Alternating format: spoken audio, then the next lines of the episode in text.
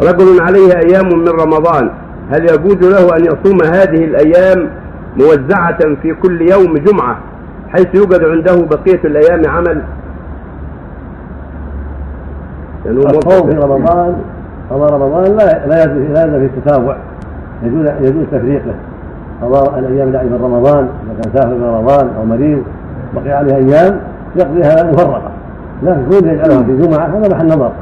لأن الرسول صلى الله عليه وسلم نهى عن صوم يوم الجمعة لا يقصر يوم الجمعة لا يوم قبله ويوم بعده. هذا التطوع يتطوع لكن إذا أراد أن يصومها عن واجب عن فريضة عليه من نذر لا يتمكن من صومه في الأيام الستة الأخرى أو قضاء رمضان هذا محل نظر. ان صامه فيجزي إن شاء الله لأنه ما ما قصد الجمعة بفضلها وإنما قصدها لأنه يفرغ فيها.